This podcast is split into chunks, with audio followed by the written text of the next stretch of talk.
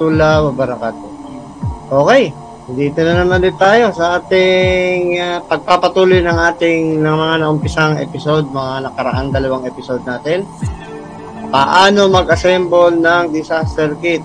Nako, napakahalaga po nitong ating pag-uusapan ngayon. Ito po yung uh, ito po yung pagse-setup ng basic communication system sa gitna ng daranasin o wag naman sana nating madanas na disaster po, no? Gaano kahalaga yung ating two-way radio, yung ating communication system, emergency communication system, rapid deployment communication system, pagdating ng ating pagsubok, no? Importante po yan. Ako, napakalaga po. Pag nawalan po tayo ng network, wag, wala na po tayong aasahan sa ating mga cellphone, sa network natin, wala na po tayong aasahan. So, ang recommendation ng inyong lingkod, ng ating mga kasama sa ating grupo ng uh, mga amateur radio communication and yung mga commercial natin, yung mga civic action natin dyan, ang recommendation po ay talagang mag, mag uh, kayo, maglagay kayo dyan sa inyong go bag ng inyong two-way radio, at least tigi-tigisa po ang miyembro ng pamilya. 2 kilometers po kaya yan ang radius niyan, open air. Uh, napakahalaga po na meron tayo sa ating go bag. So, ngayon pong araw na to, ngayong episode na to, ay naku, napakahalaga po ng ating uh, pagtatalakay, uh, ano? At uh, at the same time, meron po tayong kasama dito na makikipagkwentuhan sa atin, na magpapaliwanag at magbibigay ng kanyang experience bilang isang instrumentation expert. Siya ay uh, hybrid preppers din at siya ay uh, licensed radio operator napakatagal na pong amateurista. Yan po ibig sabihin ng amateurista yung nag-amateur sa radyo, no? Gumagamit ng two-way radio bilang isang medium of communication sa pag-uusap ng ating mga kasamahan, mga mga civic action-minded people, yung ating mga volunteer, mga rescuers po. Yan po, meron po, meron pong uh, tinatawag na amateur radio operators license. So, isa po si Kajojo dyan na uh, medyo antigo na rin po katulad ng inyong lingkod na nagraradyo. Amateurista.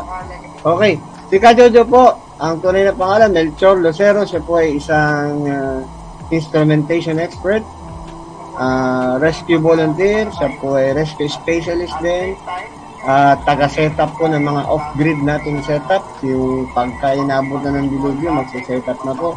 Self-sustaining po yung bahay may sariling kuryente, may sariling tubig, at may communication na sarili. Ah, Jojo po, background niya, ayan po ay uh, graduate ng Don Bosco, kaya alam niyo naman po, highly technical ang mga taong galing dyan sa, sa Don Bosco. Marami na po siya mga kumpanya, international company na natulungan bilang isang uh, expert sa paglilingkod sa kanyang larangan ng kanyang napag-aralan at uh, sa ngayon po ay uh, siya po ay uh, head ng ating Sarop Signal Group. Yan po ay uh, communication arm ng ating foundation, ng Search and Rescue Unit Foundation. Siya po ang pinaka-head dyan. At lahat po ng mga nagra-radyo, mga gumagamit ng radyo sa ating foundation, siya po ang namamahala dyan. No? So, pabayaan na po natin makapagpa magbigay ng kanyang opening statement, pagbati uh, sa inyo yung ating kasama ngayon, si Ka Jojo Lucero. Ka Jojo, go ahead. Uh. Good morning. Uh, good morning po sa ating lahat na nanonood ngayon. Parang alam, ma-invite ako ni Ka Jerry dito. And yun po, uh, willing naman po akong i-share yung uh, natutunan ko at mga natututunan ko pa sa maraming paraan. Uh, Panood tayo sa YouTube, sa mga kapwa natin na mga rappers. Willing po i-share sa grupo kung ano man yung pwede at posibleng ma-share. So, yun lang po. Uh, salamat. Good morning po.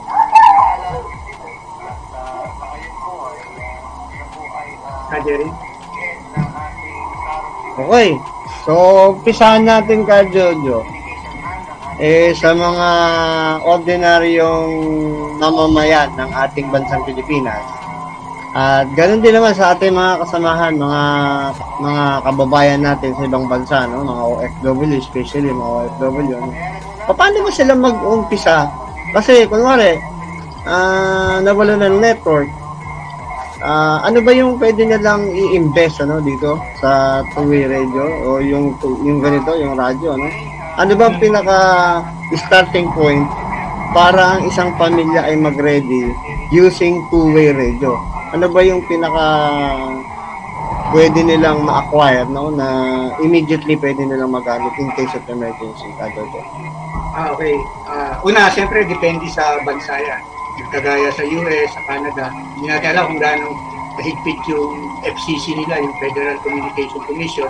Kasi dito sa atin sa Pilipinas, ang namamahala dyan is yung NTC, yung National Telecommunication Commission. Kaya dito sa atin sa Pilipinas, medyo advantage yun, medyo maluwag pagdating sa communication. Pwede kang mag ah, laro-laro ng radyo, hindi kagaya sa ibang bansa, napapanood ko, naririnig ko sa mga pelohang natin na yung restriction ng FCC o kaya yung ano ng communication bureau sa kanila, eh mahigpit. So, ang maisasuggest ko lang, yung mga portable na radio, kung kaya nilang bumili ng mga Japanese o yung branded na kagaya ng Yaesu, Icon, Kenwood, magandang i-invest yun. Pero kung wala naman budget para doon, pwede na yung mga Chinese made na kagaya ng Bopeng, Cygnus, at uh, marami pang iba. Kaya lang di ba sabi nga, you only get what you pay for. So, yun. Ako, sinusubukan ko yung mga Chinese made, saka Japanese made. So yun, na, nalalaman ko kung ano yung advantages mo medyo mahal saka medyo mura. Tapos, ah, nadadagdagan din yung, bukod doon sa knowledge ko na natutunan sa mga past experience ko, madalas din ako manood sa ng YouTube, tinitingnan ko yung mga communication group kung paano set up nila, baka may bago silang sistema na kailangan matutunan na pwede kong i-adapt. Yan, sinusubukan ko ngayon ng mga ganyan, na ganyang bagay. Tapos, ah, kagaya na ito, yung Ah, ngayon, na ililink na natin yung radio sa internet, yung tinatawag na ROIP, Radio Over Internet Protocol. So, yan. Tapos, ang technology kasi, pag, pagdating sa communication, sa communication, ah, dagsa na, hindi kagaya dati, masyadong proprietary yung mga equipment. Hindi mo basta pwede, hindi ka basta pwede magkaroon, masyadong mahal. Eh dahil sa ngayon, yung technology, eh, kaliwa ang dagsa.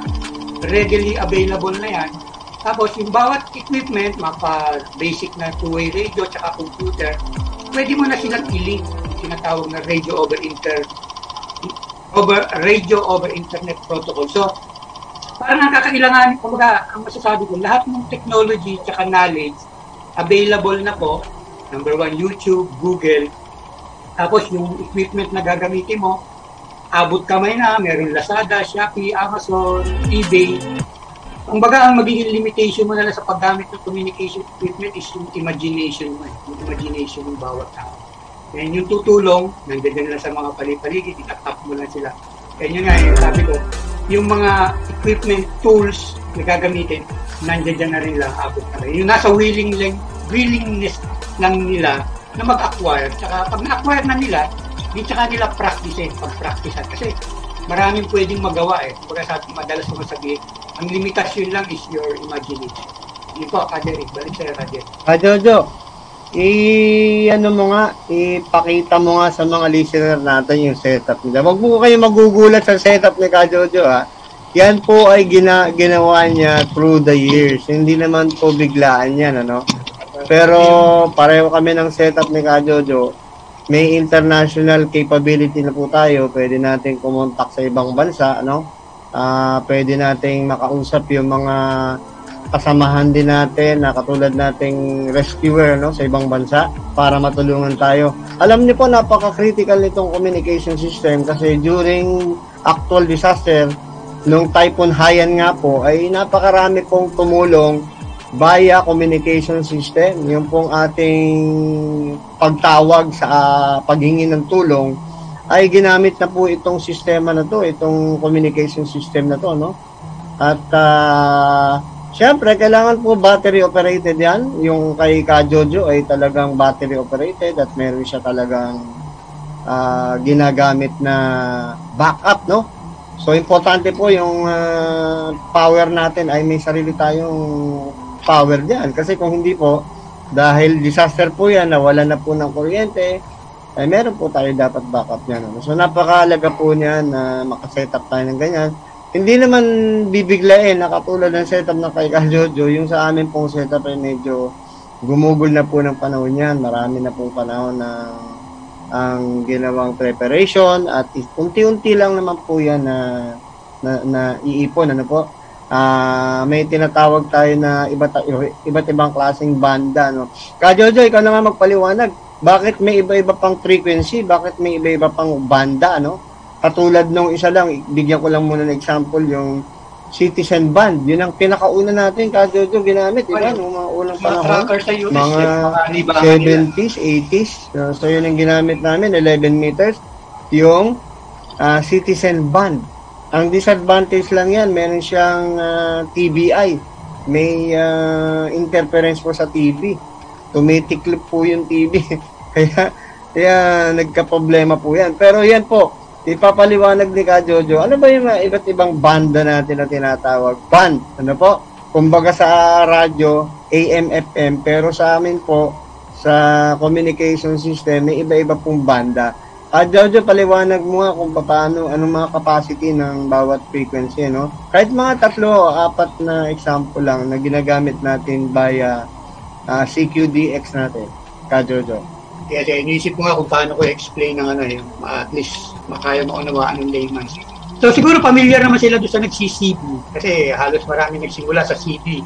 Sa US, karaniwang ginagamit yan ng mga trackers pag bumibiyahe sila, kapag communicate sila, para hindi sila mainip, tsaka kung meron silang encounter na mga problema sa kalye, na, na isi-share nila doon sa kapwa nila trackers na nagraradyo. So kumbaga, kung ano, kung may bagyo ba dyan, matraffic ba dyan, natutulan tulay. Yun yung dating ginagamit, ah, yung CB, Citizen Band. Ang frequency po nun is nasa 27 megahertz. Nagsisimula kasi po, teka, ah, paano ko ba i-explain yung frequency spectrum? Ang karaniwan kasing familiar tayo yung FM band na pinapakinggan natin yung mga music. Ang frequency po na kung makikita nyo, 88 to 108 megahertz. FM po yun. Ngayon, yung, yung tinatawag naman na CB, nasa 27 megahertz po yun. So, ma-imagine niyo po yung yung frequency spectrum. Try nyo lang. Tapos may tinatawag din na BHF. Yun sa amin karaniwan, 144 megahertz eh. Yung karaniwan ginagamit sa amateur. So kung titingnan nyo, yung pinakamataas sa FM na mga FM broadcast na 108, yung ginagamit namin na VHF, 144 megahertz hanggang 300 megahertz. Tapos meron pa tinatawag na, ano ba to? May mga, ito, for, Ayan po. May UHF, may BHF. Pero kung siguro sa nagsisimula, kasi ako yung ina-acquire ko na na banda, yung may mga taong nag-ooperate para nakakausap ko sila, nakakapag-create kami ng nakakapag-create kami ng banding, tsaka in case na merong emergency problema, alam na namin kung, paano kami mag-uusap. So siguro sa mga karaniwan na ibig sabihin hindi naman uh, nasa hindi naman nasa radio hobby. Yung basic na mga Chinese made lang na basic na Chinese made lang or Japanese made na radio at na pwede nyo nang pag-practice nyo, pwede na kayong magsimula doon. Eh, Pag na-enjoy nyo yung hobby, pwede nyo naman i-escalate sa ibang level. Ako kasi yung istorya ko, no, yung ah, dati parang hindi na ako naging active sa radio communication. Kaya lang nung na-experience namin yung Onjoy, yung three days kaming nabaha dito sa lugar namin, bagsak yung cellular communication, na-realize namin yung importante ng ah, ah, kumbaga ng radio communication, lalo na yung amateur, commercial. So ako, unti-unti ako nag-ipon, unti-unti ko hinasa ulit yung skills ko para makabalik. Kasi nga, binigyan kami ng leksyon ni Undoy dito sa lugar namin. Undoy tsaka si Habagat yung time na yun. Iba pa yung istorya ng mga nasa Yolanda tsaka Kaya. Kaya dito sa Pilipinas, maraming radio enthusiasts na nagbalikan after nila ma-experience yung mga trahedya na hindi umubra yung cellphone nila. Kasi dati nung pumasok yung cellphone, yung mga communication equipment namin sa kagaya nito, hindi na namin ganun ginagamit yan kasi marami kang magagawa sa sa mga tablet, gaya nito, mga cellphone. Kaya lang may limitasyon pala ito. Darating yung time na pag bumagsak yung cellular cellular site, ah, babalik ka rin sa pinaka-basic na communication. So, Kajeri, yun lang yung maikli kong maisishare para uh, ma-compress lang natin. Okay na ba yun? Ayos, ayos. Eh, ah, alam mo, syempre, sa mga beginner, medyo ma, ma, magugulat sa ating explanation kasi hindi naman ganun kadali maintindihan yan, ano? Pero importante na ipaliwanag mo yung yung in between the FM band o yung ating ordinary nakikinggan sa FM, eh meron din tayo tinatawag na mga very high frequency, no? Yung ginagamit natin, yung VHF natin na 144 MHz, no? Yan po yung isang platform na ang tawag dyan po ay analog. So, dumadaan po tayo sa ating airwaves, ginagamit natin yung yung frequency na yan at nakakapag-usap po tayo sa pamamagitan ng radyo. Ngayon po, ah, para po ma may konting elaboration lang akong idagdag sa, sa aking kakayanan, ano? Galing po dito sa bunganga nyo, papunta dun sa radyo, yan po, kina-acquire po yung inyong voice, ano, ng mikropono. Then, ikino-convert po yan sa, sa electromagnetic waves. Nagka-travel po sa area. Pagbalik po dun sa, sa kabilang radyo, kukunin yung, yung waves na yan at i-convert ng audio. Kaya naririnig nyo po yung boses ng inyong kausap. So, ganun po yung sistema niya, no? Highly technical po yan, pero yun po yung pinakasimpleng paliwanag. Ngayon po, yung analog na pag-usapan natin ng pahapyaw, ano yung analog? Ngayon po ay meron pong tinatawag naman na Internet Protocol Radio. So, ibig sabihin, yung ating radyo, galing dun sa internet, pwede din pong gamitin, makapag-usap tayo. Gamit ang ating network, yung ating ah, gamit yung SIM card natin, yung network natin, yung internet natin, nakakapag-usap po tayo. Ano. Sa ngayon po, ito, meron akong gamit na radyo. Naririnig po ako ngayon sa Canada ng ating base. At si Ka Jojo na nasa Pasig, ako po yung nandito sa San Juan. Nagkakarinigan po kami. Dinig din kami ng Alberta, Canada. So, pwede ko rin kausapin dito via Internet Protocol Radio. Ganun po, no? So, ganun po ka technical na po yung pasok ng mga communication ngayon. Eh, but anyway po, napakahalaga po nito sa ordinaryong araw at kahit na po sa gitna ng pagsubok ng ating mga pwedeng maranasang dilubyo. Nakita niyo naman po yung setup ni Kadol doon, no? medyo ano na yung setup niya, medyo advanced na, kompleto na ng setup, may backup battery pa siya. Next episode, ka Jojo, kung mamarapatin at meron kang oras ulit, pag-usapan naman natin paano mag-setup ng backup power. No? Paano mag-setup ng backup power, yung ating solar panel. So, eksperto din po si Ka Jojo dyan at meron din po sa mga setup na ganyan. Pang malalaking area po ang setup niya, pero Siyempre, umpisa natin kung paano siya nag-setup sa bahay. So, next episode po ganyan. Uh, tuloy lang natin sa radyo muna. No? Yung radyo, yung two-way radio o yung ating tinatawag na transceiver kasi may transmit, may receive. So po, big sabihin, nakakabato ka, pwede kang magbato ng salita mo, maririnig sa ibang lugar, pwede ka rin namang makinig sa kanila. Unlike po yung FM, ang tawag po dyan ay receiver po, receiver lang. Puro nakikinig lang po tayo, ano, kunwari may nagpo-broadcast sa FM, sa AM radio, nakikinig po tayo dyan. Ang tawag po dyan ay receiver. Hindi po natin pwedeng kausapin yung broadcaster. Kasi po, one way lang po yan. So, receiver. Unlike po yung mga two-way radio na ito, kung tutuusin po, kayo po ay isang broadcaster na din. Kasi, ito po ay broadcast, broadcast transmitter po. May receive, may transmit. No? So, naririnig natin yung ating kausap at naririnig tayo din ng ating kausap, no? So, ibig sabihin, two-way, two-way radio, two-way communication. So, yun po yung difference sa ordinary receiver o yung mga FM at saka AM radio na ano natin, naririnig natin. Receive lang po yan, ano? So, yan po ang kaibahan ng uh, ng two-way radio. Uh, ang tawag po ng iba ay transceiver kasi transmit receive ang tawag naman ng iba ay handheld transceiver ano yung mga ganito yung mga portable na tinatawag portable meron din po yung pinakita ni Ka Jojo kanina mga base radio na po yan mobile base at saka base rig no mobile base po yung kinakabit naman sa mga sasakyan nakatamtaman ng laki. Pero yung pong setup ni Kajojo, yan po ay base rig. Yan po ay pang headquarters na po, pang bahay na po yan. Malalaking image na po, malalaking klase ng radyo na po yan.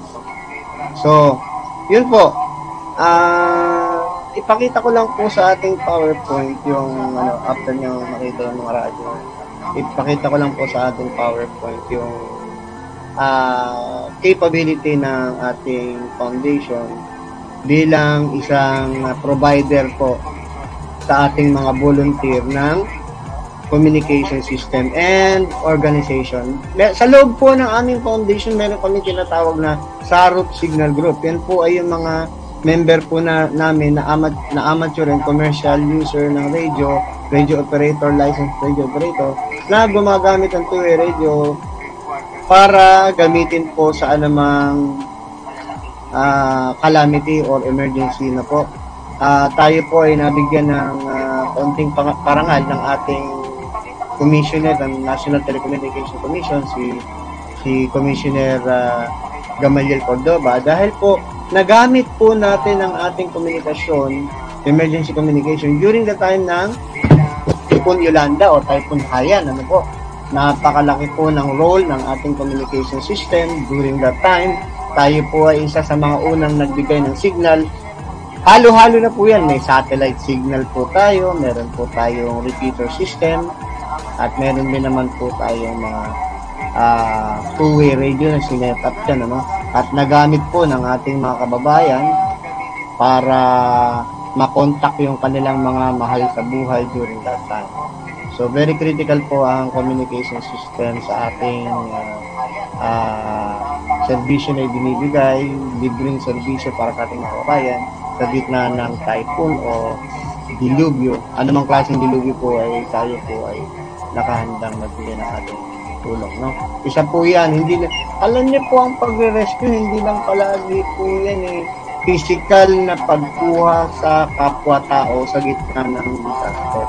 Importante rin po yan na yung communication system ay maayos, yung communication system ay nakakarating sa ating mga kababayan. Importante po mabigyan tayo ng impormasyon, napakalaga po ng information, lalo tigit pagka tayo po ay nasa gitna ng ating pagsubok sa ating ah, nararanasan mga pagsubok sa gitna ng disaster ito.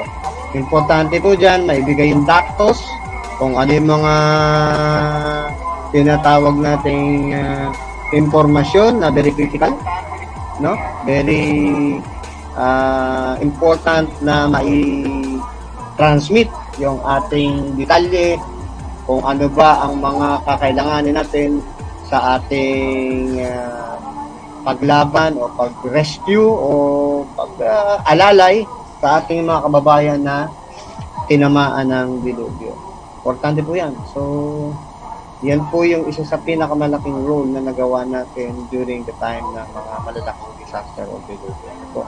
So, nagpapasalamat tayo dun sa ating mga volunteer na sumama dyan at nagbigay ng libreng serbisyo sa ating mga kababayan, tumulong, nag, ah, nag-collect ng mga cadavers at saka yung mga importanteng mga bagay na ginawa pa natin dyan.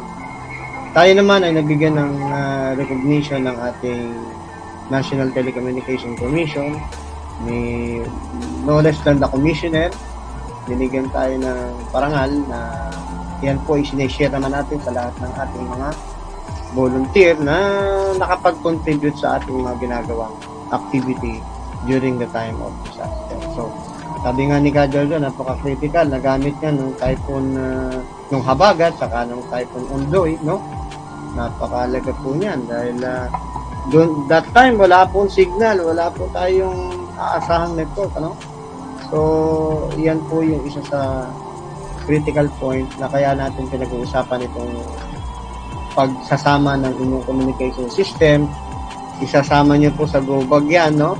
May mga karampatan pong mga licensing yan ah, kasi ah, meron pong tinatawag na radio operator certificate. Hindi po maaaring gumamit ng radyo ang taong hindi nag-apply ng kanyang ah, lisensya. Ano po?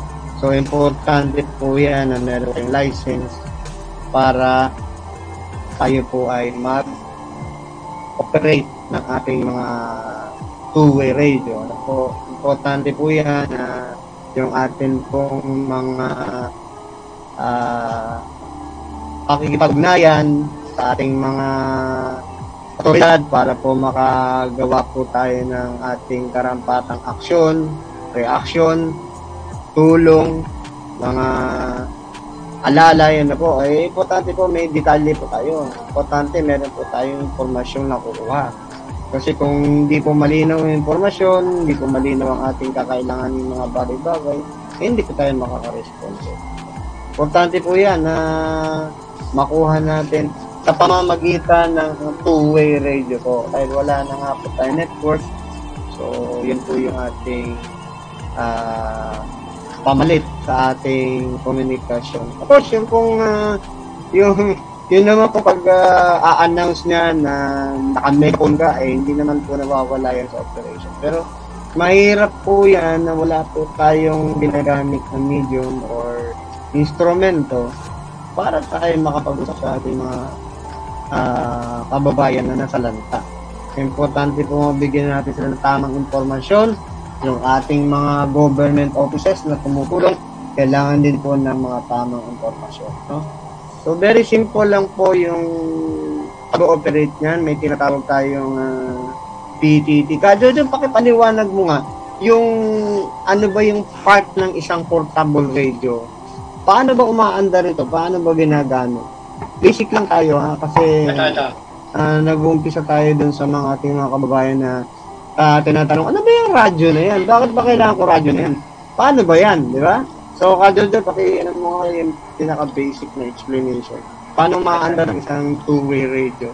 Ano ba yung mga part na? Ano ba yung mga pinipisil-pisil dyan? Ah, yung medyo, yung iba nahihirapan ano, pag humawak ng two-way radio, lalo na dun sa, tuturo kami sa mga Boy Scout, yung mga Joti-Jota. Uh, ang una silang nahihirapan kung paano gumamit yung tinatawag na PTT or yung PTT, ibig sabihin push to talk. Kasi hindi kagaya ng cellphone, ito sabay ito eh, full, full duplex ito eh. Pwede ka magsalita ng tuloy-tuloy, tapos yung kausap mo, pwede rin magsalita ng tuloy-tuloy. So iba, pwede kang, pwede kang mag-transmit ng audio tuloy-tuloy, pwede ka mag-receive ng tuloy-tuloy. Yan yung karaniwang telephone na ginagamit natin. Tsaka yung sa mga intercom, sa mga uso pa intercom. Pero sa normal na telephone, sabay. Samantalang dito sa radio, medyo ang tricky rito, pag nagsasalita ako ng ganito, hindi ko pinipindot yung tinatawag na push to talk, may pinipindot kasi siya. Normally, halos lahat ng radio nasa kaliwa. Pag magsasalita ka, pipindutin mo yung push to talk ka magsasalita. Pagka binitawan mo yung yung push, push to talk, mawawala na yung audio mo sa ere, mawawala na yung transmission. Tapos sila rin, so ang kagandahan kasi ng radyo, telepono, hindi ka pwedeng sabay-sabay ang kausap mo na dalawampu o isang daan sa radyo, kung merong merong 200 na tao na may ganitong radyo, tapos pare-parehas kami ng frequency, pag nagsalita ako rito, pinress ko yung PTT, Oy, kamusta kayo? Tulungan niyo ako rito, ganyan niya. Yung isang daan na yon o dalawang libo man katao, naririnig nila. Kasi broadcast yun eh, nag-broadcast ako ng transmission. Parang FM radio, saka AM radio, di ba? Isa lang yung announcer na nagsasalita. Pero lahat ng naka-receiver, nakik- nakakapakinig. So sa radyo, ito kasi short range lang to. Pag nagsalita ako, nag-press ako ng PTT, magta-transmit yung itong antena, and maririnig ako ng lahat ng may radyo, o kaya kahit merong ganitong radyo, na naka-monitor o tinatawag nila naka-standby. Mga radyo naman na kagaya nito, ang equivalent naman ng PTT is yung balahay, sabi ko lang. Microphone. Kasi itong mga microphone, gaya nito, microphone, meron pa akong isang microphone dito. Pag magsasalita ka dito sa radyo, meron din siya tinatawag na PT. Ito. So, yung tinatawag nilang push to talk. So, kunyari, kahit nagsasalita ako rito, hindi nila naririnig. Marinig lang nila ako pag nag-press ako ng push to talk. So, ang, ang number one na una kong, sa kami ha, sa experience namin sa pagtuturo ng mga mga Boy Scout, pati nga Scout Master, hindi rin alam yung PTT. Nalilito, nagulat din ako So yung pag-timing nito, yung pag-timing kung kailan ka pipindot, kung kailan ka bibitaw. Kasi, pagka nagsalita ka, nari ka, Jerry, kopya mo ba ako? Over, pag sabi ko na over, o kaya ano man, sabay bitaw. Para siya naman yung magsasalita. Kasi yung iba, nahihirapan yung pag-timing. Nagsasalita na sila, hindi pa pala nakapress yung PTT. So, walang nakakarinig ng audio nila, yung boses nila. So, yun, yun, yun, yun yung medyo tricky. Tsaka, sa bagay, madali lang mo pag-aralan yan. Mga isa, dalawang oras, naiintindihan mo na. Tsaka yung pagsiset ng mga tamang frequency o tamang channel. Dapat ikaw yung kakausapin mo o yung grupo mo, nasa parehas kayong channel, nasa parehas kayong frequency. Kasi kahit anong salita mo, kahit anong monitor mo, kung wala ka doon sa tamang channel o frequency, hindi hindi ka rin maririnig. So, isa rin yun sa dapat matutunan. So yun, tamang channel, tsaka yung pag-alam kung paano kung, kung paano pag-press ng PTT, tsaka kung paano mo tatay mo. Yun, yun yung Kajari back to the study. Naway na-explain ko na maayos. okay na ba yun, Kajari?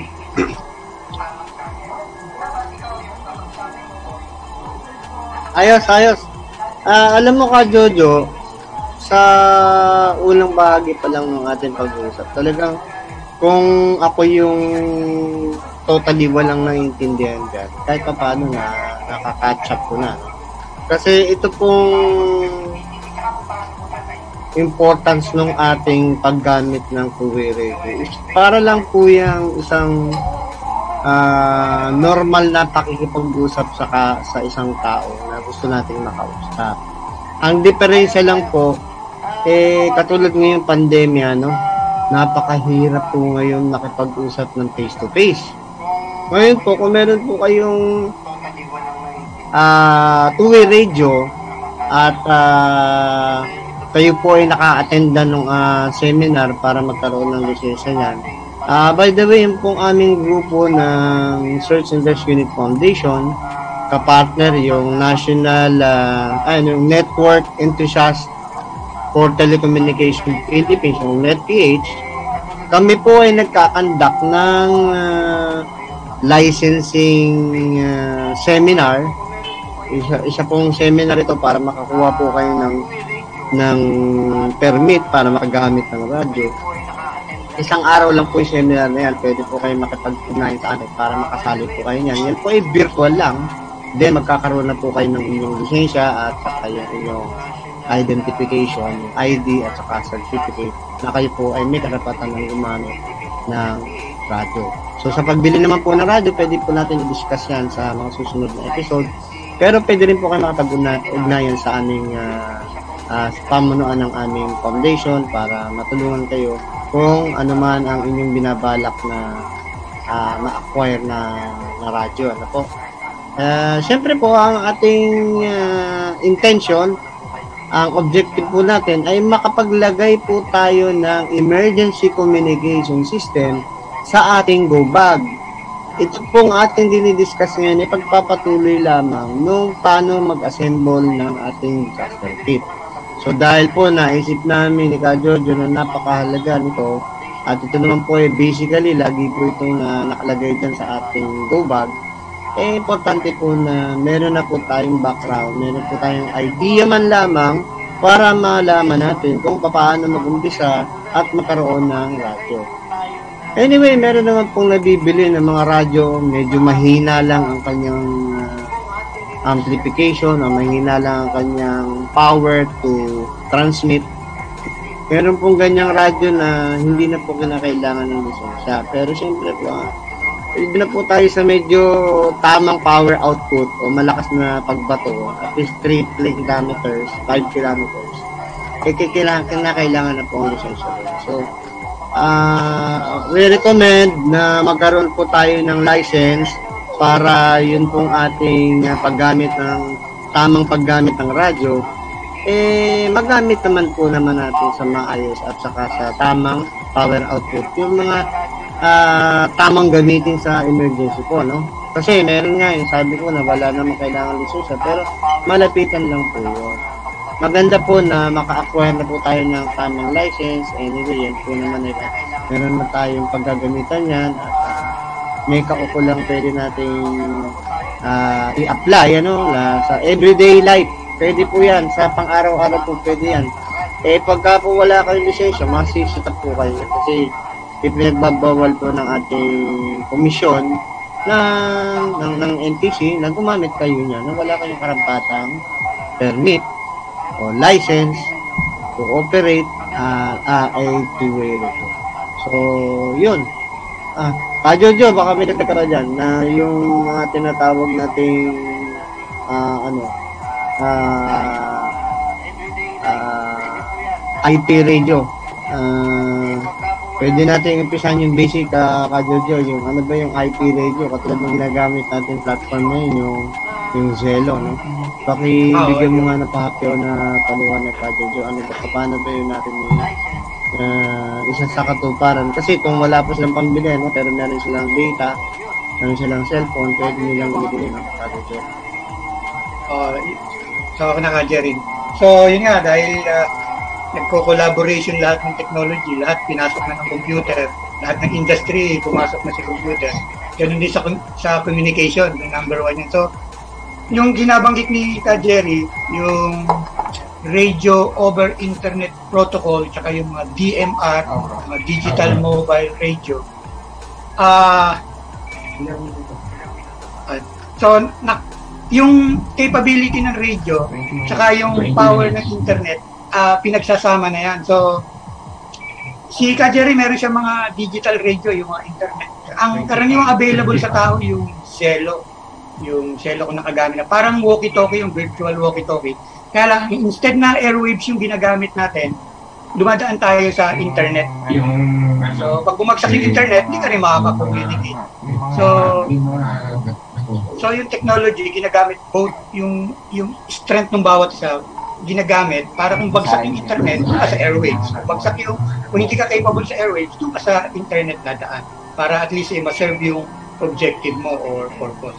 Ngayon, eh, sinasuggest ko para makapagsimula yung mga hindi pa sanay sa radyo, pati yung mga anak yung mga bata nyo, para magkaroon ka, na-experience yung mag-radyo na hindi kumukuha ng license. Yung mga nabibiling walkie-talkie na mumurahin lang. Para ma-practice nyo lang yung one. Para ma-practice nyo lang yung paggamit ng PTT, tsaka kung paano kayo magpo-communicate. Tsaka kung paano nyo ma-experience yung saan ba lulusot yung signal, tsaka hindi lulusot yung signal maganda meron kayong praktisan na gano'n. Pero kung seryoso na, yung totoong radio na ang gamitin nyo. Pero kung praktisan lang, tama na yung walkie-talkie. Tapos subukan nyo rin i- link yung cellphone nyo dun sa walkie-talkie. At least yung audio, maipapasok sa messenger o sa kwan. Doon nagsisimula yung radio over internet protocol. Nyari ako, may cellphone ako dito. Ipasok ko yung audio ng, pwede ko ipasok kasi yung audio ng ng radyo ko dito sa microphone at sa audio. So maraming possibility uh, medyo limited lang kasi yung yung time natin dito sa sa platform na to kaya hindi ko ma-elaborate yung mga gusto kong sabihin. Pero lahat possible. Uh, ma- mamit lang yung objective na makapag-transmit ka ng communication dun sa kabilang kabilang grupo o kabilang tao. Kajeri, uh, back to you, Kajeri. Mga naway, nasabi ko yung uh, essential na dapat sabihin. Yan, uh, batiin lang natin yung mga listener natin, no? yung mga uh, nakikinig sa FB Live natin. Uh, magandang hapon din, good afternoon sa Pilipinas kay Sir Owen Rupin nakikinig. Uh, thank you, Red. Kinukumusta ka niya? Uh, nice to see you daw, uh, ka Jojo. Nakita ka niya. So, yun, uh, lalo na yung ating mga uh, volunteer sa Search and Rescue Unit Foundation tsaka sa National Society for Search and Rescue na sa kasalukuyan ay nakasubaybay, naka antabay sa ating programa. Magandang hapon sa inyo lahat dyan, saan man kayo naroon. Ingat-ingat po tayong lahat at mag-ingat po tayo sa pandemic at sa yung ating alam niyo na, yung mga barrier sa bago dyan. Importante po kung meron tayong uh, kailangang pag-usapan, baka pwedeng sa radyo na lang. okay. Isa nga pala sa capacity or capability ng isang two-way radio, eh, yung ginagawa natin ngayon sa ating mga estudyante, yung ibang mga uh, teacher natin, ano, pinayagan ng DepEd, pinayagan ng ating uh, sekretarya ng Department of Education, na gamitin ang two-way radio as medium Ibig sabihin, habang nagle-lecture yung teacher, ha, habang nagle-lecture yung teacher ka, Jojo, eh, radyo ang ginagamit, two-way radio, at uh, binabasa yung module, yung mga bata naman nagtatanong kung ano yung mga pwede nilang itanong dun sa kanilang module. So, nagagamit, nagagamit yung two-way radio, no?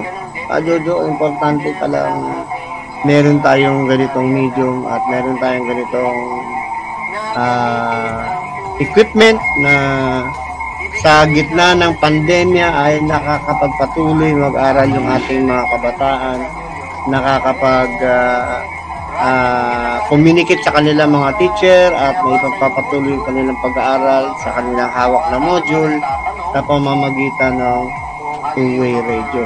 Sa mga probinsya po, alam niyo, mapalad yung mga ibang lugar na nabibigyan ng tablet ng ating mga local executive, ano, nagbibigyan ng tablet, binibigyan pa ng load at uh, doon sila nag-chat-chat, doon sila nag-uusap sa sa classroom, sa classroom na virtual classroom, ano? Pero sad to say, hindi po lahat ng ating lugar sa Pilipinas ay may signal ng network. Kaya nga po, ang isang ginawang alternatibo ng ating mga teacher, lalo na yung mga nandiyan sa liblib na po ng probinsya, eh ginamit na po yung two radio para mag uh, open ng klase. So nagkaklase po habang siya ay nagkasalita sa two-way radio sa base at yung mga bata naman nakikinig sa kanilang mga portable at natakaroon ng interaction habang nagle-lecture yung kanilang teacher. Pagamat uh, kadyojo, Di ba pagka tayo nag-radyo, hindi naman pwedeng uh, matagal tayo magsalita kasi masisira yung radyo, di ba? Kailangan merong tamang tamang uh, lingwahe na mabilis mo masabi at maintindihan para hindi masyado matagal dun sa pagpisil ng PTT. Kasi tandaan niyo po, habang pinipisil niyo po yan, may tumatakbo po yung amplifier, amplifier na umaandar po yung electronic component niyan at yan, po ay umiinit. Hindi po yan pwedeng magtagal masyado. So kaya nga magtataka kayo, bakit pagka yung nakita rin ko sa radyo, meron sila mga sinasabing 10 for 10 for. Eh ano ba, ano bang rational? Eh bakit bakit may mga number na sinasabi?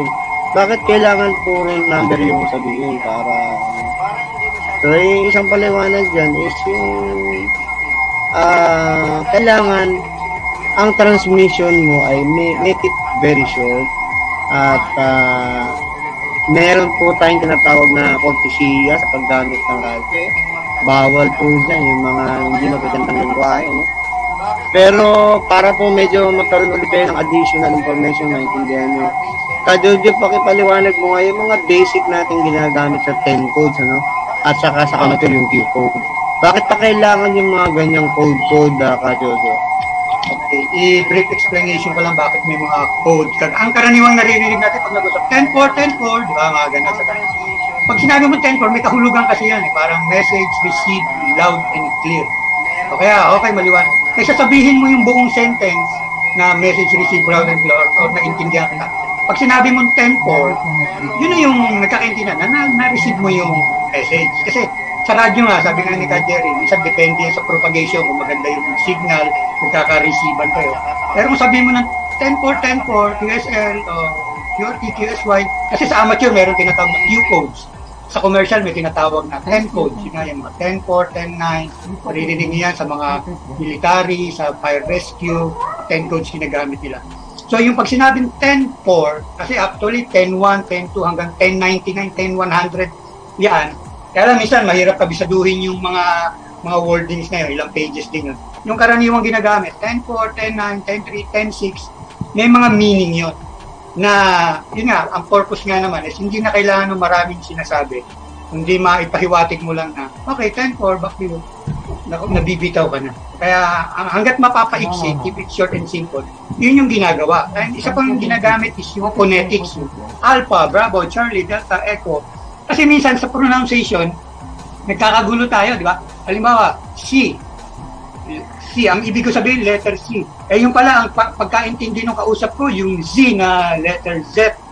So pagka pinonetics mo yon para maintindihan mo, kunyari, uh, ang pakahulugan ko ng Z ay as in cat. Charlie ang phonetics nun. Pagka ang ibig ko naman sabihin is Z na Zul, na Z, yung Z, Zulu naman yon. So may meron tinatawag na phonetics, tsaka 10 codes, tsaka Q codes, para yung usapan maging mabilis, maging efficient. Yun, kaya may mga ganong codes. Maski yung computer, may sarili silang code eh, ng pag-uusap. Tayo, minsan, pag hindi mo naman alam, uh, mag-plain language ka lang. Ngayon, kung nagkaka, nagkakaintindihan sa pronunciation, saka mo gamitan ng phonetics. Ganon. So, Kajerin, na-explain ko ba ng, ng uh, clear ba? Ba't sa tingin mo? 10-4, over, over, over,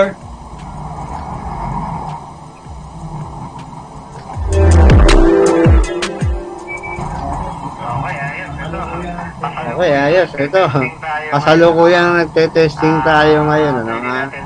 Ah, pwede natin testingin yung ating kasama sa ating studio sa Alberta, Canada. Ah, Alberta, Canada, naririnig mo ba ang Pilipinas? Ah, go ahead. Ah,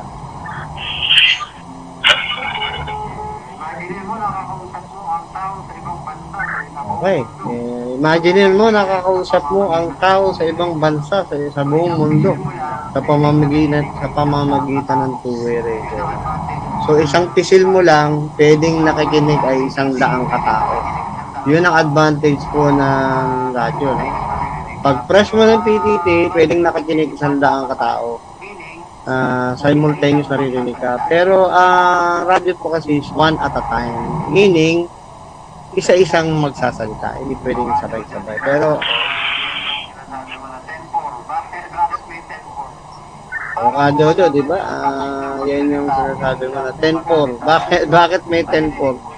Para po malaman yung tapos na magsalita yung isang gumagamit ng radyo, maririnig po nyo na 10-4. Ibig sabihin, okay na ako, ikaw naman na magsalita. Kasi nga po, one at a time lang po ang two-way radio. Ang communication po sa pamamagitan ng two-way radio ay a one at a time. Pero ang advantage po, pag nagsalita ka, maririnig ka ng lahat ng may hawak ng radyo. Doon sa specific channel or frequency na ipinrogram nyo para kayo ay makapag-usap.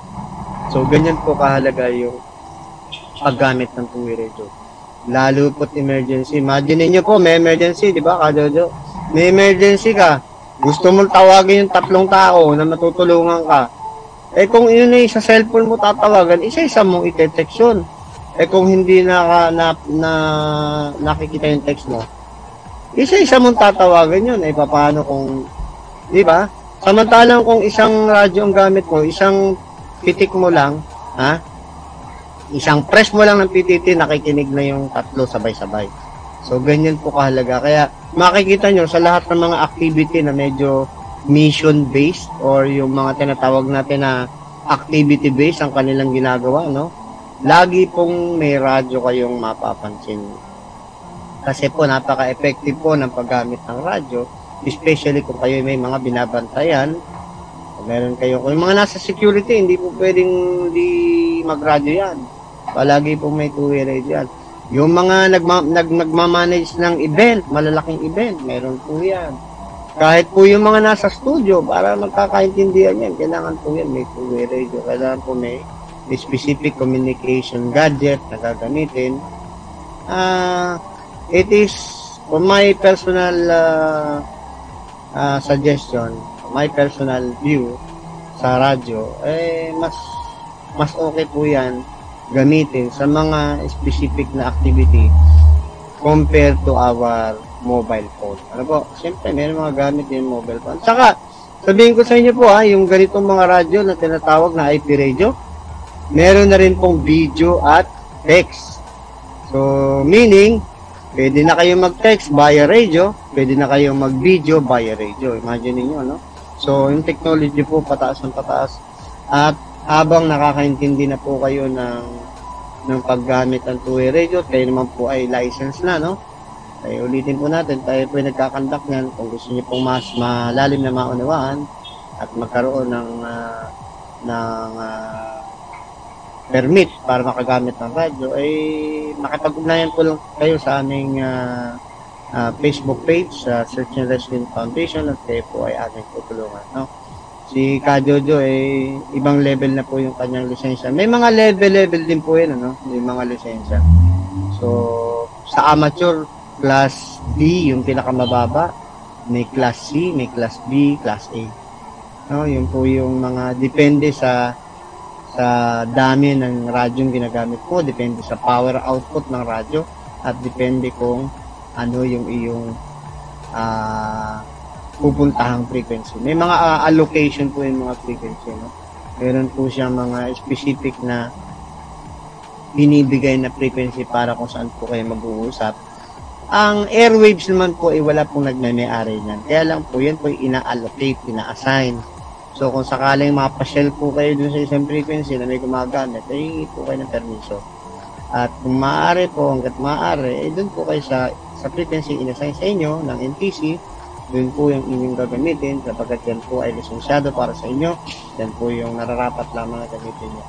Marami pong emergency ah, transmission dyan, kaya importante po na nakikinig muna tayo bago tayo magsasalita or magbe-break in. Ang tawag po pagka gusto mong gusto mong magsalita, may nag-uusap, magbe-break in ka. Ibig sabihin, you will go between the, the conversation and insert your voice para kung gusto mong mag-insert ng iyong mensahe, ay makapasok ka sa pamamagitan ng pagbe-break. So, kaya importante po sa dalawang taong nag-uusap o sino man na nag-uusap sa radyo, binibigyan po ng tamang gap.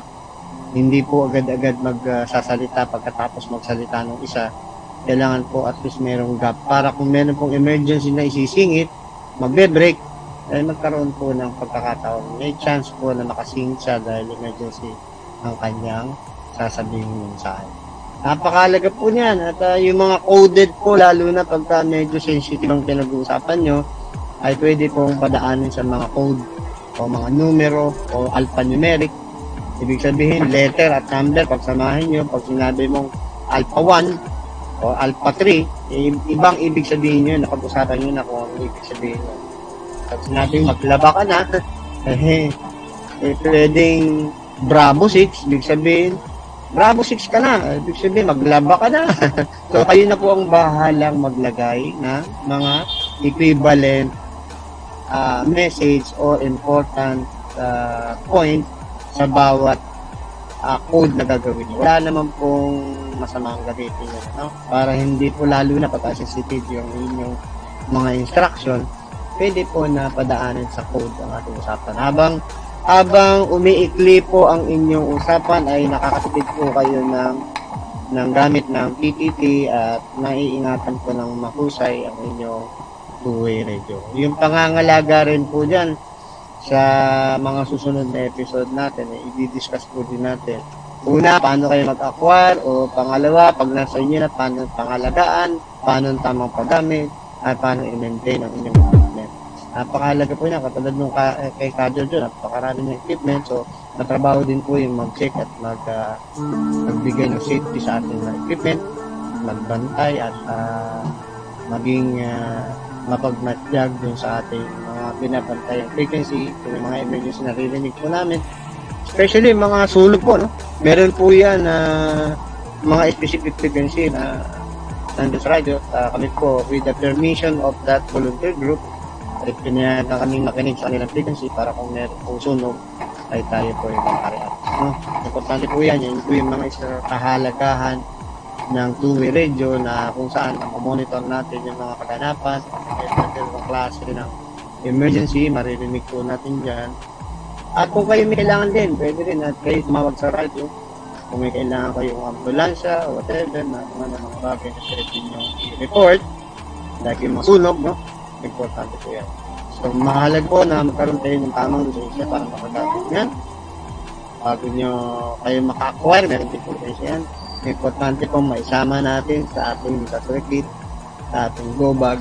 At kaming dalawa ni Kajojo bilang isang ah, ah, disaster ready at individual, eh meron po kami mga pinagdaan ng pag-ahanda, no? mga preparation, katulad na kasama na po yung go bag dyan, o yung disaster, disaster kit na ating pinag-usapan, paano ihanda yan, paano i-prepare. So, kasama po ang two-way revision. So, importante po na na malaman nyo ano ang capacity niyan, gaano kata kalayo yan sa yung battery, yung paano ang tamang pagcha-charge kasi alam niyo po kahit naman cellphone pagka mali yung gamit mo masisira talaga di ba? O overcharge yan yung kalimitan ginagamit yung cellphone habang naka-charge. So sa radyo po may parang hindi po kaya po ubro na habang naka-charge ginagamit ko kasi meron pong transmission yan na malakas. So masisira po yung overload pinakamahalaga po dyan meron kayong backup battery na habang ginagamit niyo yung isa naka-charge naman yung isa. So yun po yung very ideal lalo na sa sa amin na nasa emergency response ano? so importante po may backup battery? At maaari nga battery case. Dahil kahit ordinary yung baterya pwede mailagay kung wala akong mapag-charge wala nang kuryente. Eh marami ka naman backup na pen light battery na pwede pwede napakahalaga po yan isa po sa mahalaga yung ano yan yung pinapakita ni ni Kajojo yung mga backup battery. Napakahalaga din nung uh, ano nung mga ano natin yung uh, yung isang band ng radio na kung tawagin ay air band no? Air band so yan po ay ano uh, nakokontak na po yung helicopter na magre-rescue sa inyo. So importante po na yung isang rescue team ay meron ganyang klase. Uh, bukod sa meron kayong satellite phone meron kayong air band radio. Kung sa tubig naman meron kayong marine radio. So importante po na meron po kayong uh, klase ng radio iba't iba din po kasi ang klase ng radyo. So mahalaga po na na alam natin kung ano ang ating pangangailangan, kung ano ang ating ilalagay sa ating disaster kit para po kung sakasakaling tayo ay mapasubok, mapasubok na, mapasabak sa gera, gera ng disaster, ay ready po tayo, kompleto tayo ng ating mga bala at kanyon. para kung nasa gera yan, pag hindi kayo ready, wala kayong tamang bala, dami ng bala, nakaka-problema po. Okay, siguro ay uh, nalalapit na pagkatapos ng ating programa, kaya uh, narapatin na natin na nagbigay ng uh, na closing remark yung ating kasama, si Kajojo. At uh, Kajojo, inaasahan namin na marami ka pang episode na makakasama namin dahil napakaraming subject na pwede ma-share ni Kajojo dito sa atin. Yung solar panel preparation, water filterization, yung tinatawag na communication system, marami pong bisa Kajojo, no? So, uh, asahan po natin na sa mga susunod pang episode ng ating programa habang nandun pa tayo sa tema ng disaster preparedness pa rin at saka yung uh, paano mag-prepare ng ating disaster kit. Marami pong sisya si Kajojo na laman ng kanyang ipapakita ni Kajojo yung kanyang yung kanyang uh, kit episode.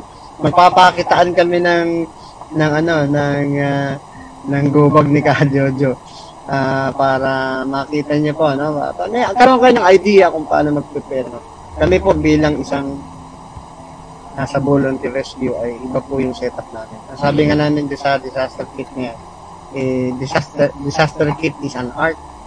No? Uh, at yan po ay personalized. Kung ano po ang inyong pagkatao, diyan po makikita sa inyong gopag. Kano karami kayo sa pamilya, diyan po makikita. Uh, recommendation po ay dapat bawat isa sa inyong membro ng pamilya ay merong setup rin. Of course, yung pinaka-team leader, yung tatay, dapat po medyo malaki yung kanyang bag kasi siya po yung team leader at meron po mga kakaibang gamit kasama na yung two-way radio sa bag ni tatay, no? Bilang isang leader. So, Kajojo, uh, bigyan mo kami ng hint kung ano yung mga susunod nating episode, pwede mong i-share at saka bahala ka na rin magpasalamat uh, sa ating mga taga-subaybay.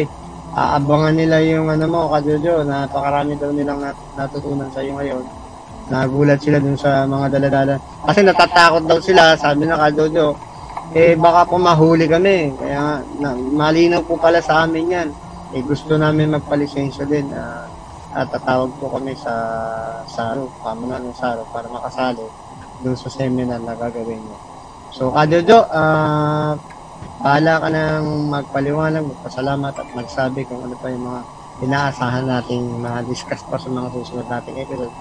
kung sakasakaling libreng-libre ka pa Kajojo. Kajojo, busy rin. So Kajojo, go ahead. Take the floor.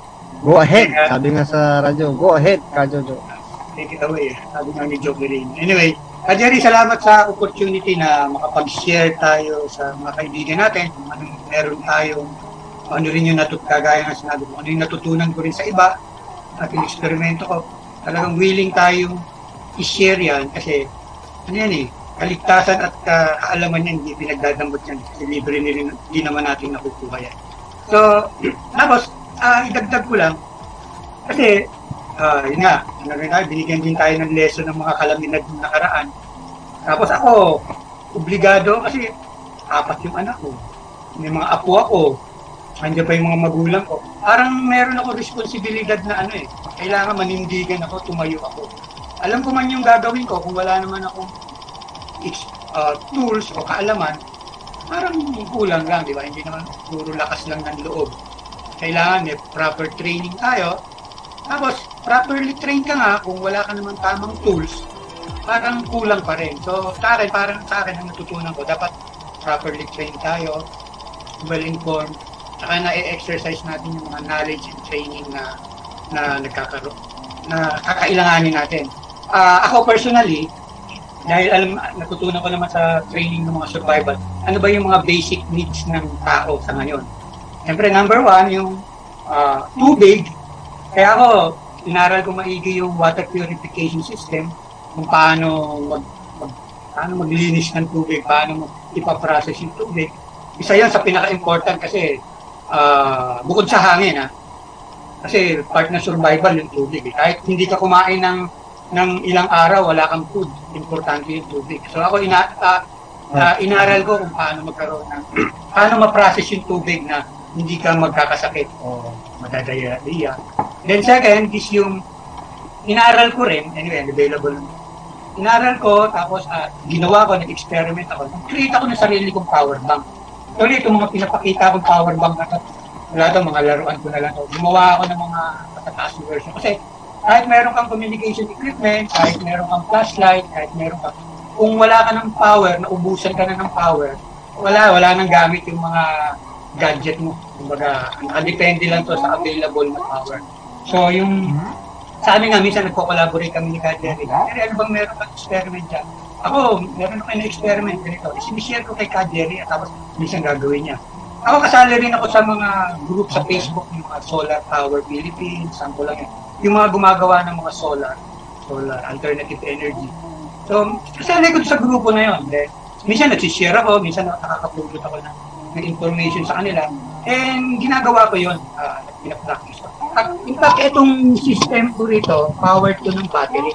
Battery powered na yan. Meron akong dalawang 100 watts na na solar panel dun sa taas. Para yung yung source ko ng power, eh, hindi na ako hindi na magko-complain si misis ko na dagdag pa sa bayarin ko sa Meralco yan.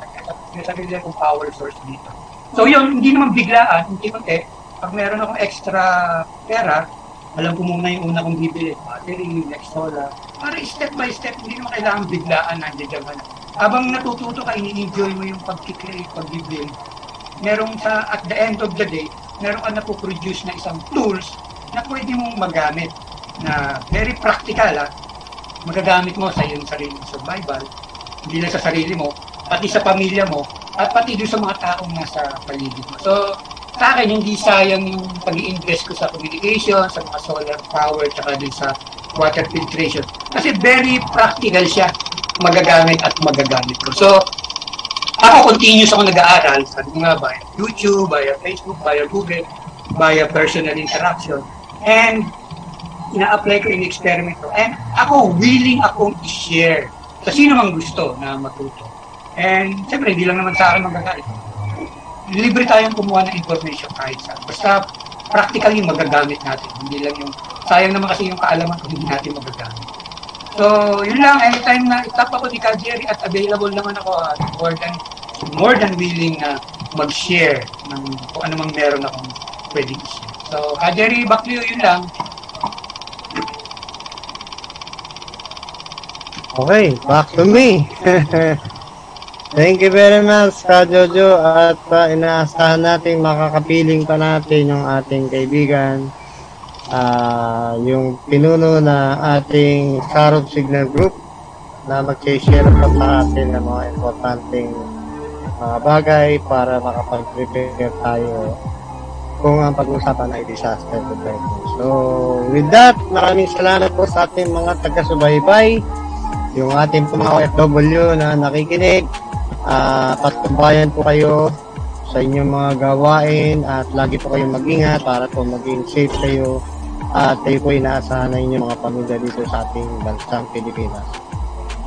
Diyos ti Aglina, kada kayo amin apo, ah, Diyos mabalos, Bismillah, hirap marirahin, Salamat kung makamatla, o barakatuh.